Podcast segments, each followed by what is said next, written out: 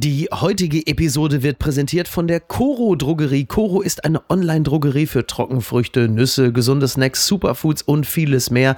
Da gibt es alles fürs Müsli, Kokoschips ohne Zuckerzusatz, Hanfsamen, ganz viel gesundes Zeugs. Superfood halt. Coro setzt auf Top-Qualität, überspringt Handelswege und bringt die Produkte direkt vom Bauern zum Verbraucher. Das alles bei fairen Preisen, Transparenz und offene Kommunikation. Bei Coro weiß man, woher das Produkt kommt und wie sich der Preis zusammensetzt. Mit dem Rabattcode Filterkaffee bekommt ihr 5% Rabatt bei eurer Bestellung auf corodrogerie.de. Und jetzt viel Spaß mit der heutigen Folge. Apokalypse und Filterkaffee. Die frisch gebrühten Schlagzeilen des Tages. Mit Mickey Beisenherz. Einen wunderschönen guten Morgen. Herzlichen Glückwunsch nachträglich zum Geburtstag Tommy Schmidt und hallo liebe Schmittis. Damit ist die Familien-WhatsApp-Gruppe dann auch mal äh, abgefrühstückt. Herzlich willkommen zu Apokalypse und Filterkaffee, das News Omelette. Und auch heute blicken wir ein bisschen auf die Schlagzeilen und Meldungen des Tages. Was ist wichtig? Was ist von Gesprächswert? Und das kann auch er mir sagen. Er ist Comedian im Wartestand, Star des Podcasts Bratwurst und Baklava und Late-Night-Talker im SWR. Heute kriegen Sie die Cosa-Show schon sehr früh. Guten Morgen, Özcan Kosa. Einen wunderschönen guten Morgen, Miki. Özcan, warst du auch so begeistert, als du hörstest, äh, dass äh, Gary Barlow, als er sagte, äh, Take That, das Comeback, es wird kommen. Oh mein Gott, ich bin ehrlich gesagt durchgedreht und das Beste ist ja, Robbie Williams ist noch mit dabei. Ja, der ist ja mehrfacher Vater, der ist glaube ich auch froh, wenn er irgendwann mal wieder rauskommt. Ne? ich, ich glaube auch, aber ich denke halt für die meisten, kennst du das immer so, wenn sich äh, eigentlich so Boybands oder so Girlbands wieder zusammenschließen, dann fehlt meistens immer einer. Ja, ja. Ja, der Star eigentlich. Ich glaube bei InSync haben, die, haben sie es ohne Justin Timberlake versucht. Ja, war nicht so gut. Nee, das ging überhaupt richtig in die Hose. ja, vor allem, sie kommen alle wieder zusammen, die Spice Girls, äh, Take That oder wie es 2021 heißt, Impfgruppe 1, ne? So, das heißt, die, die, die genießen. Ohne Witze. Ich glaube, die sind alle schon geimpft. Also, die sind ja, die haben schon einige. Die sind, die sind ja prominent, aber dazu kommen wir gleich noch. Jetzt kommen wir erstmal zu. Die Schlagzeile des Tages. Weniger Impfungen wegen fehlender Spritzen, das meldet die Tagesschau. Die Idee von BioNTech-Impfstoff sechs statt fünf Dosen aus einer Ampulle zu ziehen, entpuppt sich als Eigentor. Statt wie erhofft 20 Prozent mehr Menschen impfen zu können, sind es tatsächlich sogar weniger. Das ist ähm, ja eine weitere äh, Fortschreibung dieser Riesenerfolgsgeschichte. Also es war so, das Gesundheitsministerium hat vor kurzem gejubelt und gesagt, Mensch Leute, wenn wir so eine Ampulle haben mit dem Impfstoff, dann können wir da nicht nur fünf, sondern sechs Dosen rausziehen. Daraufhin hat dann BioNTech gesagt, okay, dann liefern wir euch weniger Ampullen, weil ihr kriegt aus einer Ampulle einen mehr. Dann habt ihr am Ende äh, deutlich, deutlich mehr Impfungen. So, Jetzt liefern sie 20 Prozent weniger und ja. plötzlich stellt man fest, wir kriegen aber nicht sechs Dosen raus, sondern nur fünf, weil man nicht das richtige Besteck hat. Also die meisten Mediziner haben einfach die falschen Spritzen und alles. Jetzt sagt aber BioNTech Pfizer, ja, sorry Leute, wir haben uns aber darauf verständigt, wir rechnen in Dosen und nicht in Ampullen. Und jetzt heißt es am Ende, ja, jetzt werden deutlich weniger Menschen äh, geimpft. Also die Franzosen übrigens, die beschweren sich noch, die sagen, äh, Zitat, Zitat, unabhängig von der Zahl der Dosen sei die bestellte Menge an Ampullen zu liefern. So, und jetzt ist halt die alte Frage, ne? Flasche oder Dose, die zentrale Frage auf jedem Festival. Aber es ist, es ist wirklich so, nach allem, was wir erleben, jede Pizzabestellung in einer zehnköpfigen WG an einem Samstagabend um drei Uhr nachts verläuft reibungsloser als diese ganze Impfstoffgeschichte. Wie verfolgst du das? Ja, du, ich verfolge das wirklich. Äh, also ich habe ja auch im medizinischen Bereich mal gearbeitet, jahrelang beim Zahnarzt auch zum Beispiel. Ja. Und äh, man, man kennt sich aus, auch gerade mit so Spritzen und allem drum und dran. Es stimmt, es gibt da halt verschiedene Kanülen, verschiedenes Besteck. Aber ich denke mir so, hey Leute, wir sind Deutschland. Ja. ja? Also ich würde es verstehen, wären wir irgendwo in äh, Buxtehude äh, am Arsch der Welt irgendwo und drittes Weltland, würde ich das verstehen. Aber wir sind Deutschland. Ey, wir können kommunizieren, wir können reden. Wenn die sagen, ihr braucht das und das, ey, dann müssen wir das halt irgendwo herbekommen. Und ich finde halt auch die Kommunikation echt ein bisschen peinlich so, dass die das nicht hinbekommen und wir als das Land, wo der Impfstoff auch noch herkommt, die sind, die es am meisten verpeilen. Das ist halt heftig. Ja, wobei da sind wir jetzt schon wieder knietief im Impfstoffnationalismus. Ne? Aber das ist den Leuten einfach schwer zu vermitteln. Das ist ja klar. Viele äh, sagen, der Impfstoff kommt aus Deutschland und hier funktioniert es nicht. Die äh, Gründe dahinter sind natürlich vielfältig. Ganz häufig äh, spielt da die EU eine Rolle. Absolut, am, Ende, ja. am Ende ist es fast gleich, denn das, was bei den Leuten ankommt, ist natürlich, die Regierung kriegt es derzeit nicht hin. Man hat ja so ein bisschen das Gefühl, das Organisationskomitee vom BER äh, äh, kümmert sich um die ganze Geschichte. Und das ist natürlich schwer, wenn du diese, diese Meldung hast, denn du merkst natürlich, die Leute werden langsam nervös. Der Lockdown zehrt an den Nerven. Du hast ja Beispiele jetzt zum Beispiel auch aus den Niederlanden, die eigentlich so Oh, ja. liberalen, vernünftigen Holländer. Plötzlich hast du da äh, immer wieder kommt es in jeder Nacht zu Ausschreitungen. Zwar viel von Jugendlichen, aber das ist ja auch ein bisschen das Privileg der Jugend, äh, sich besonders unvernünftig zu geben. Aber du merkst halt einfach, das ist eine wahnsinnig schwierige Situation. Und was jetzt natürlich auch gerade passiert ist, die Zahlen gehen runter. Erfreulicherweise deutlich. Und natürlich passiert dann das, was immer passiert. Du hast dann jetzt die Forderung nach Lockerung. Die aber die, genau, du schüttelst schon, ich sehe dich, äh, du schüttelst schon mit dem Kopf. Warum schüttelst du mit dem Kopf? Ja, weil immer dieser Moment, wo man denkt, man ist schon über dem Berg, ja, aber man muss halt nochmal runterlaufen. Das ist ja die ganze Geschichte. Also bei uns ist ja nicht das Problem, oben anzukommen äh, oder zu sagen, jetzt geht's nicht mehr hoch, sondern jetzt geht's runter. Das Problem ist der gesamte Berg. Ja. Und das Verstehen, äh, ich weiß nicht, was da so schwer ist. Ich meine, keiner von uns hat Bock, hier Mundschutz zu tragen oder auf Clubs zu verzichten oder einfach das normale Leben wiederzuführen. Vor allem Ja. wir Künstler auch auf der Bühne zu stehen, Ja. etc. Aber jetzt schon mit irgendwelchen Forderungen kommen und ich bin auch wirklich dafür, jeder soll seine Meinung äußern über die Bestimmungen, die wir haben, Ausgangsverbote. Ist doch alles in Ordnung, sowas zu kritisieren. Das ist Demokratie. Nach der langen Also, Zeit speziell. ja, ne? Klar. Auf ja, jeden absolut. Fall. Nur das Problem ist, es immer noch zu sagen, es ist eine Fake-Pandemie oder jetzt auf einmal mit Gewalt und Mhm. äh, das dann auch zu rechtfertigen, das Volk wehrt sich jetzt. Also das ist für mich äh, ein katastrophaler Zustand. Und ich finde auch, also ist meine Meinung, ich weiß nicht, ob viele da zustimmen, aber gerade auch, dass jetzt zum Beispiel der Luftverkehr eingestellt wird oder Reisen. Das ist meiner Meinung nach richtig, weil man kann nicht. Genau, das geht gerade rum, dass angeblich, also Angela Merkel äh, soll gesagt haben, äh, ob man nicht einfach das Reisen verbieten könne, weil es sie unglaublich genervt hat, dass dann auch so um die Weihnachtsfeiertage so viele nach Gran Canaria geflogen sind und so, ob man da nicht den Reiseverkehr quasi auch auf Null setzen kann, ist natürlich auch in Anbetracht der angespannten Lage, äh, kommt das jetzt auch nicht bei allen gut an. Klar. Du, ich denke mal immer, es wird immer irgendwelche Leute aufregen, äh, gewisse Bestimmungen. äh, Ich krieg auch die Krise, aber ich versuche halt einfach die Zähne zusammenzubeißen. Und ich denke mir so, hey, weißt du, ich habe ein paar Leute um mich herum, die ich kenne, die mir dann Bilder schicken, dass sie eine Geburtstagsfeier gemacht haben mit Freunden. Und da werde ich halt einfach sauer, Ja. wo ich mir denke, so Leute, so wird das nie aufhören. Und dann am nächsten Tag beschwert ihr euch über irgendwelche Bestimmungen. Zumal gerade jetzt, wenn es darum geht, die Lockdown-Maßnahmen zu verlängern, eine Sache ist ja derzeit noch völlig unklar und das ist halt die äh, Mutation aus Großbritannien. Das Ja. heißt, ähm, ja, die Zahlen gehen runter, aber niemand weiß genau, wie das Infektionsgeschehen sich äh, jetzt noch verändern wird, denn diese Mutation kommt ja überall an. In Bayreuth ist eine Klinik geschlossen, 3300 Menschen in Quarantäne. Das passiert jetzt alles und deshalb ist es natürlich oder es erscheint sinnvoll, einfach den Lockdown jetzt weiter durchzuziehen, um die Inzidenzzahlen richtig zu drücken. Jetzt hast du aber parallel dazu in Baden-Württemberg, du lebst in Karlsruhe, dein Ministerpräsident Winfried Kretschmann möchte ab dem 1.2. bereits die Grundschulen und Kitas öffnen und dann mal schauen, wie sich's entwickelt. Also der hat gestern Abend bei Lanz gesessen, hat da übrigens auch ab und zu kräftig gehustet, was immer gut kommt, wenn man sich äh, für Lockerung einsetzt.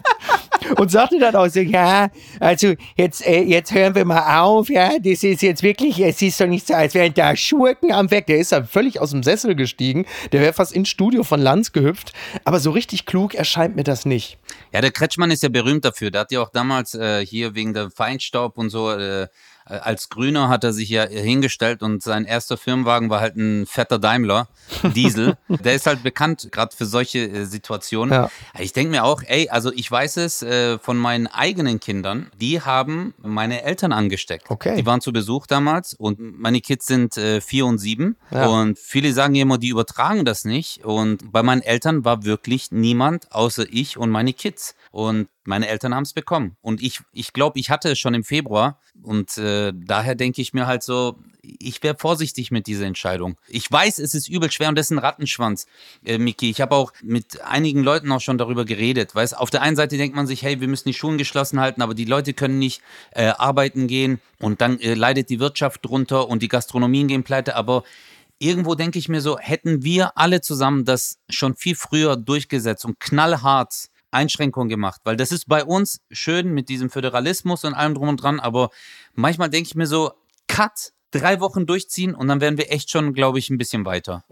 Das hat mich überrascht beziehungsweise ehrlicherweise nicht so sehr. Minderheitsregierung in der Krise. Italiens Ministerpräsident Conte zurückgetreten. Das meldet der Spiegel. Der italienische Regierungschef Giuseppe Conte hat sein Amt nun auch offiziell niedergelegt. Er informierte das Kabinett und Staatspräsident Sergio Mattarella über den Rücktritt. Ja, es ist die Regierungskoalition gebrochen. Da muss ich sagen, in unsicheren Zeiten voll dauerhafter Wollten ist die Instabilität der italienischen Regierung das Einzige, worauf man sich in diesen Zeiten noch verlassen kann. Man war sich, man war sich halt einfach uneinig über die Verteilung äh, der EU-Hilfsgelder, der Corona-Hilfsgelder und dann äh, platzte die Regierung. Und man hat ja das Gefühl, in Italien passiert das ja irgendwie jeden, jeden zweiten Tag. Also äh, korrigiere mich, wenn ich falsch liege, aber italienische Regierung halten noch schlechter als italienische Autos. Sie sehen äh, allerdings genauso gut aus. Ohne Witz. Conte ist ja ein schöner Mann, ein schöner Mann. Ja, das sind du. Ich, ich denke auch, also da habe ich mir gedacht, so, ah, es wird doch also es wird alles wie früher. Also Minderheitsregierung, ich glaube, die AfD würde sich hier so sehr das wünschen, dass es hier auch mal passiert und äh, die auch mal was zu sagen haben. Ja, da bin ich mir nicht ähm, ganz sicher, weil die AfD grundsätzlich nichts über hat für ja, Minderheiten. Stimmt, das würde auch nicht passen bei dir.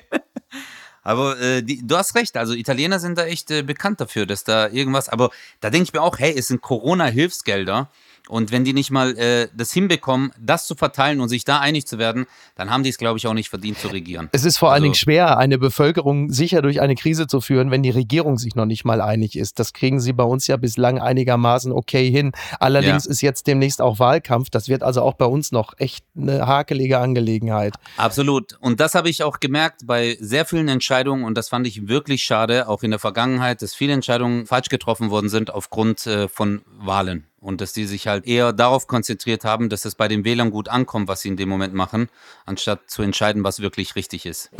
Die gute Nachricht des Tages bedeutet, Kreml, Biden und Putin einig über Abrüstungsvertrag New Start. Das meldet NTV. Russland und die USA einigen sich nach Angaben des Kreml auf eine Verlängerung des atomaren Abrüstungsvertrags New Start. Ja, äh, es herrscht wieder bessere Diplomatie zwischen Russland und den Vereinigten Staaten. Also Joe Biden, Speedy Joe, wie ich ihn liebevoll nenne, macht, macht Tempo.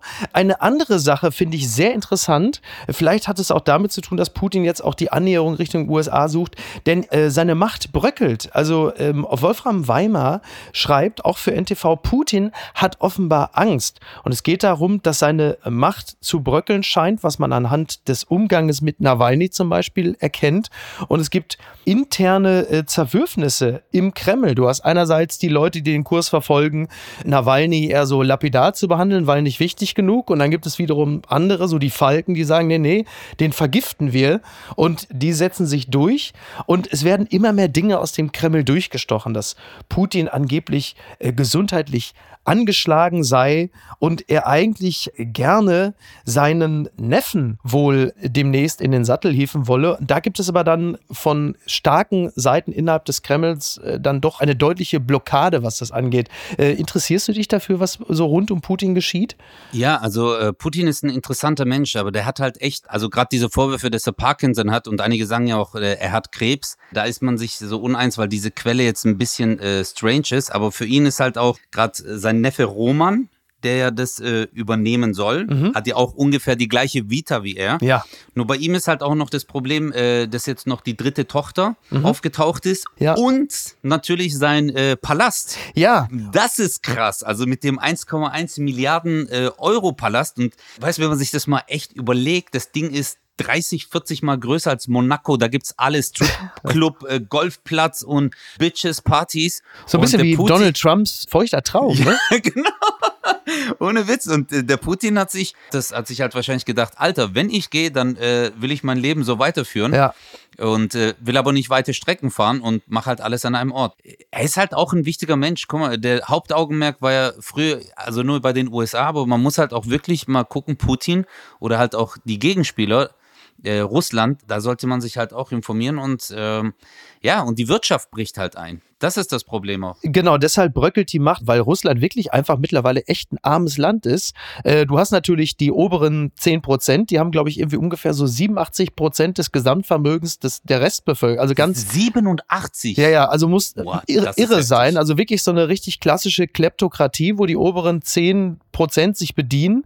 Das erkennt man natürlich auch daran. Alleine auch der Neffe von Putin, der hat ja auch irgendwie eine Luxusjacht für 90 Millionen Dollar, äh, eine 38 Hektar große Insel für 75 Millionen Dollar. Äh, lustigerweise steht der Neffe von Putin einer Antikorruptionspartei vor, was ich auch sehr amüsant finde.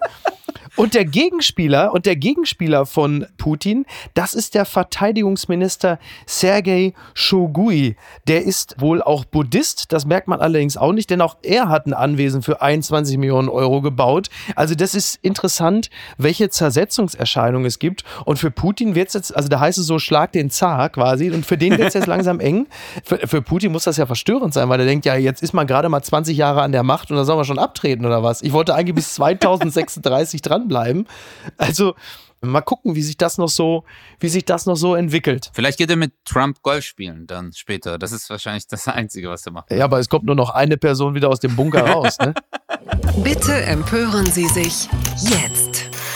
Corona-Impfstoff. Fließen in Hollywood Bestechungsgelder? fragt die Gala. Frühzeitig an Covid-19-Impfstoff kommen. Das soll der Plan vieler Big Player in Hollywood sein. Ärzte berichten von Bestechungsgelder. Ja, also dass so Steve Martin, Samuel L. Jackson oder halt eben auch Arnold Schwarzenegger geimpft sind. Come with me if you want to live.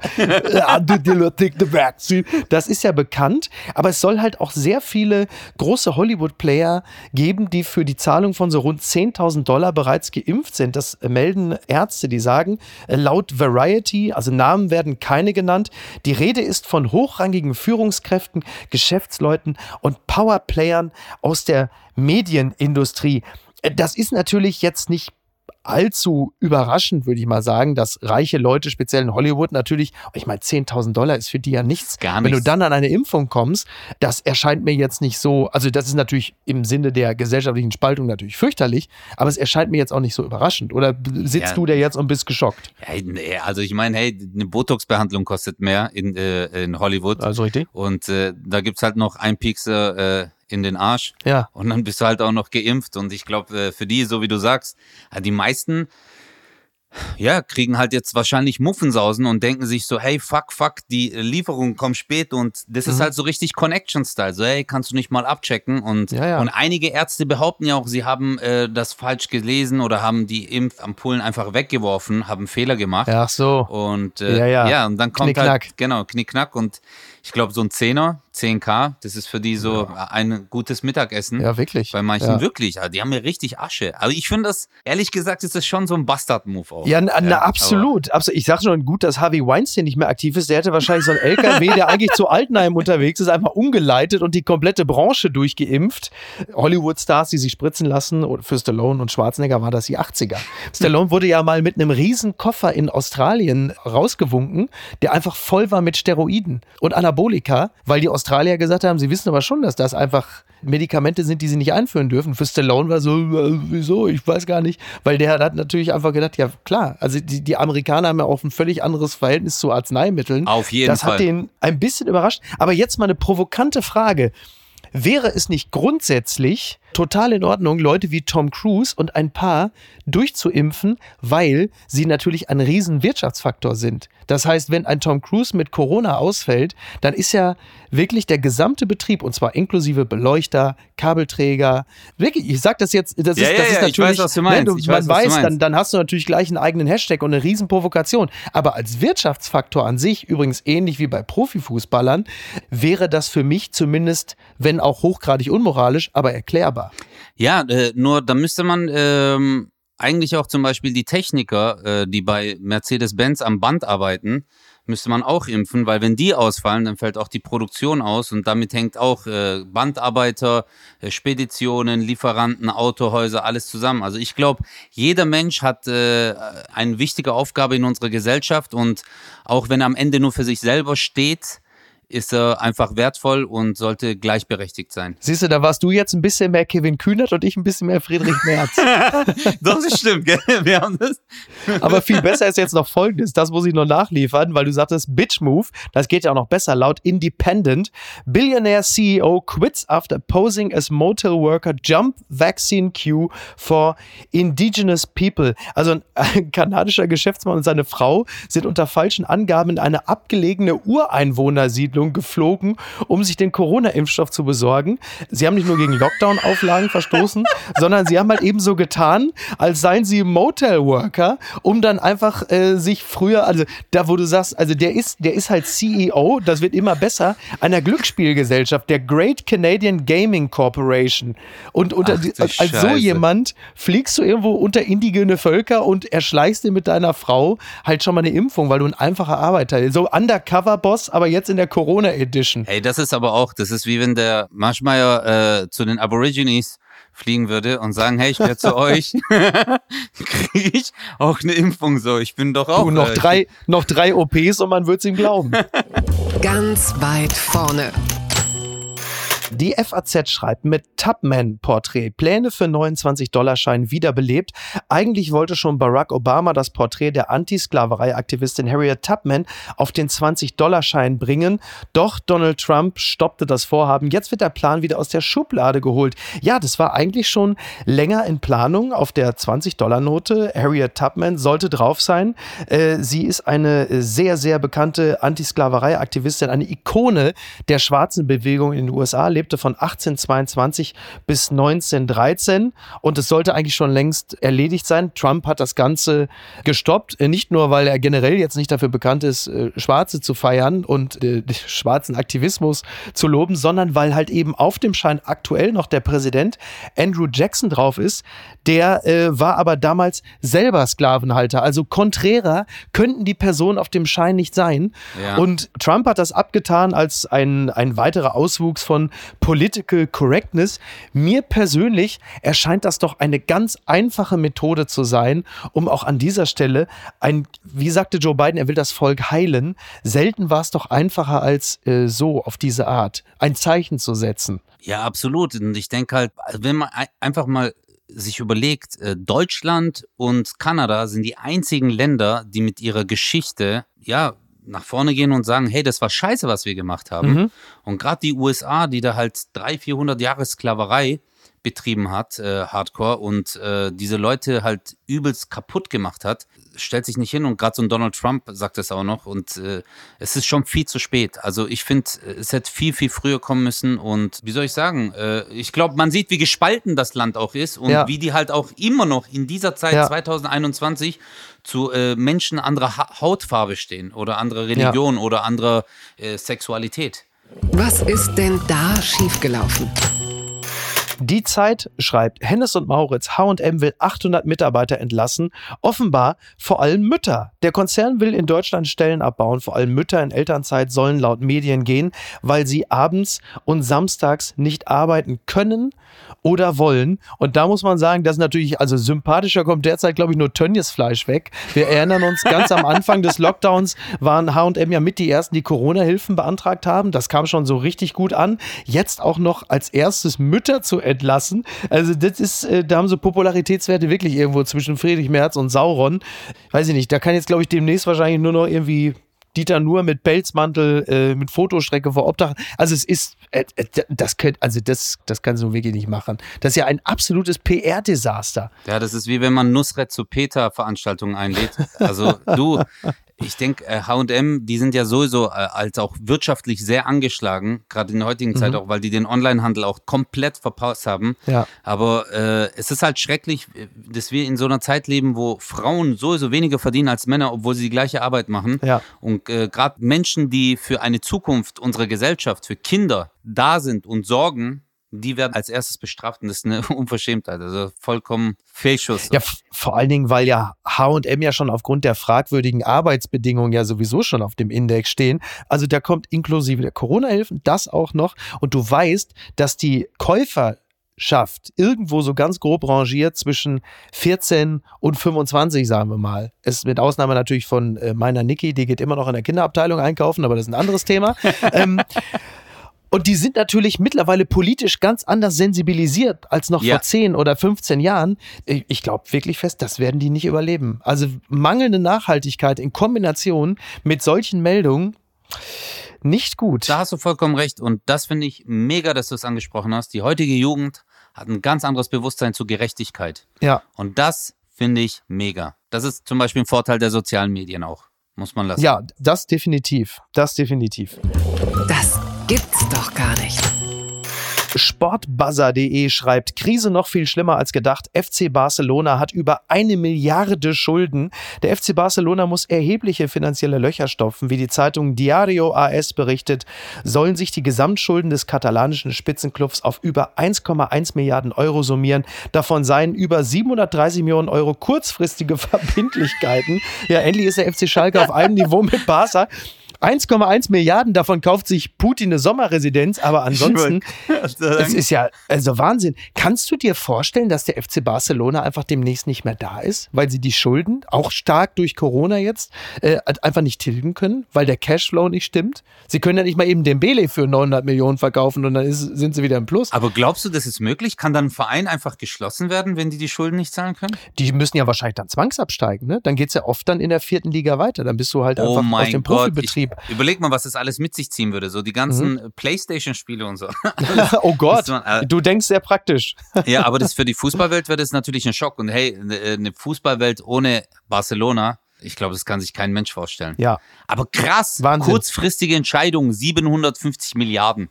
Einfach unglaublich. Das ist, Ja. das ist wirklich irre. Das sind ja dann auch schon wieder so, ist schon zweimal an die Scheuer. Und was schreibt eigentlich die Bild? Impfversagen. Söder rechnet mit Regierung ab. Zitat, fast alle Versprechen können nicht eingehalten werden. Vertrauen wird verspielt. Andere Länder haben schneller und effizienter bestellt. Ja, Söder hat gestern in der Bild gerumpelt und sie druckt's natürlich gern, weil jetzt, wo Friedrich Merz out of order ist, muss natürlich Markus Söder jetzt in die erste Reihe geschoben werden. Ja, mit stimmt, Hilfe der stimmt. Bild. Und Söder sitzt da jetzt, klagt die Bundesregierung an. Da frage ich mich natürlich, wer sitzt denn da immer so prominent neben Merkel auf dem Podium? Ist Söder jetzt der Aufsichtsrat der Bundesregierung?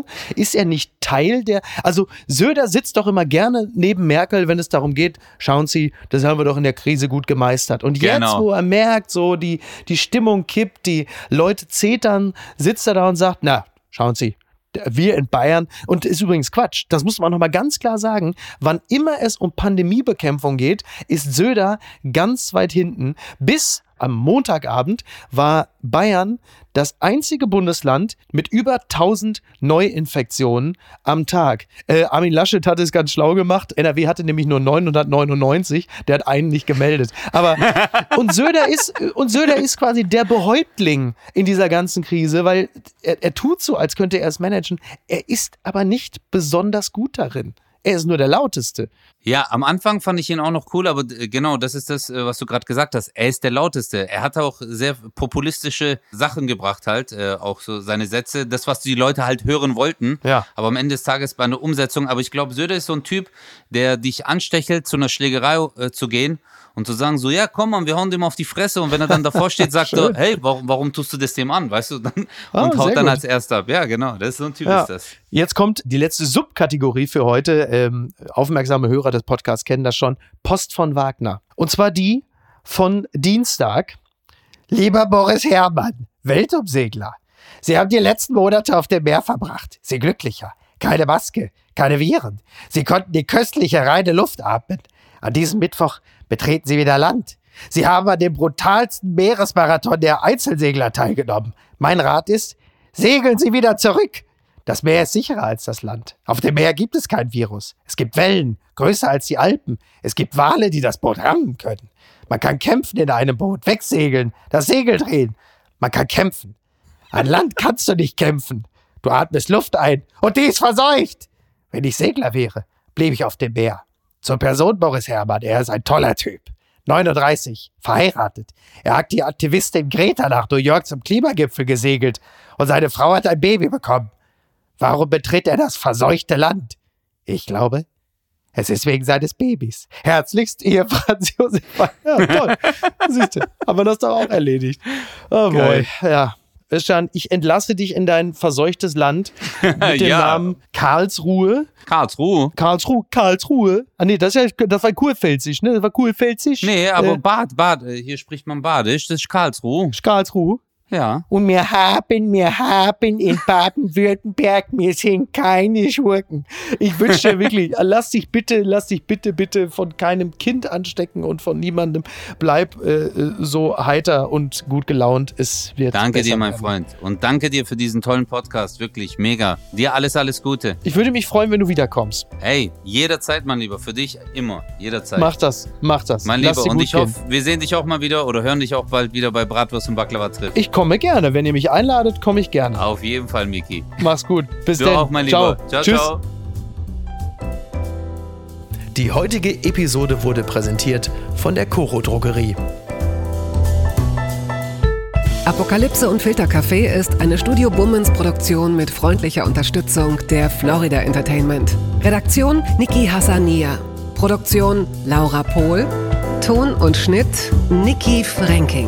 Neue Episoden gibt es jede Woche montags, mittwochs und freitags, überall, wo es Podcasts gibt.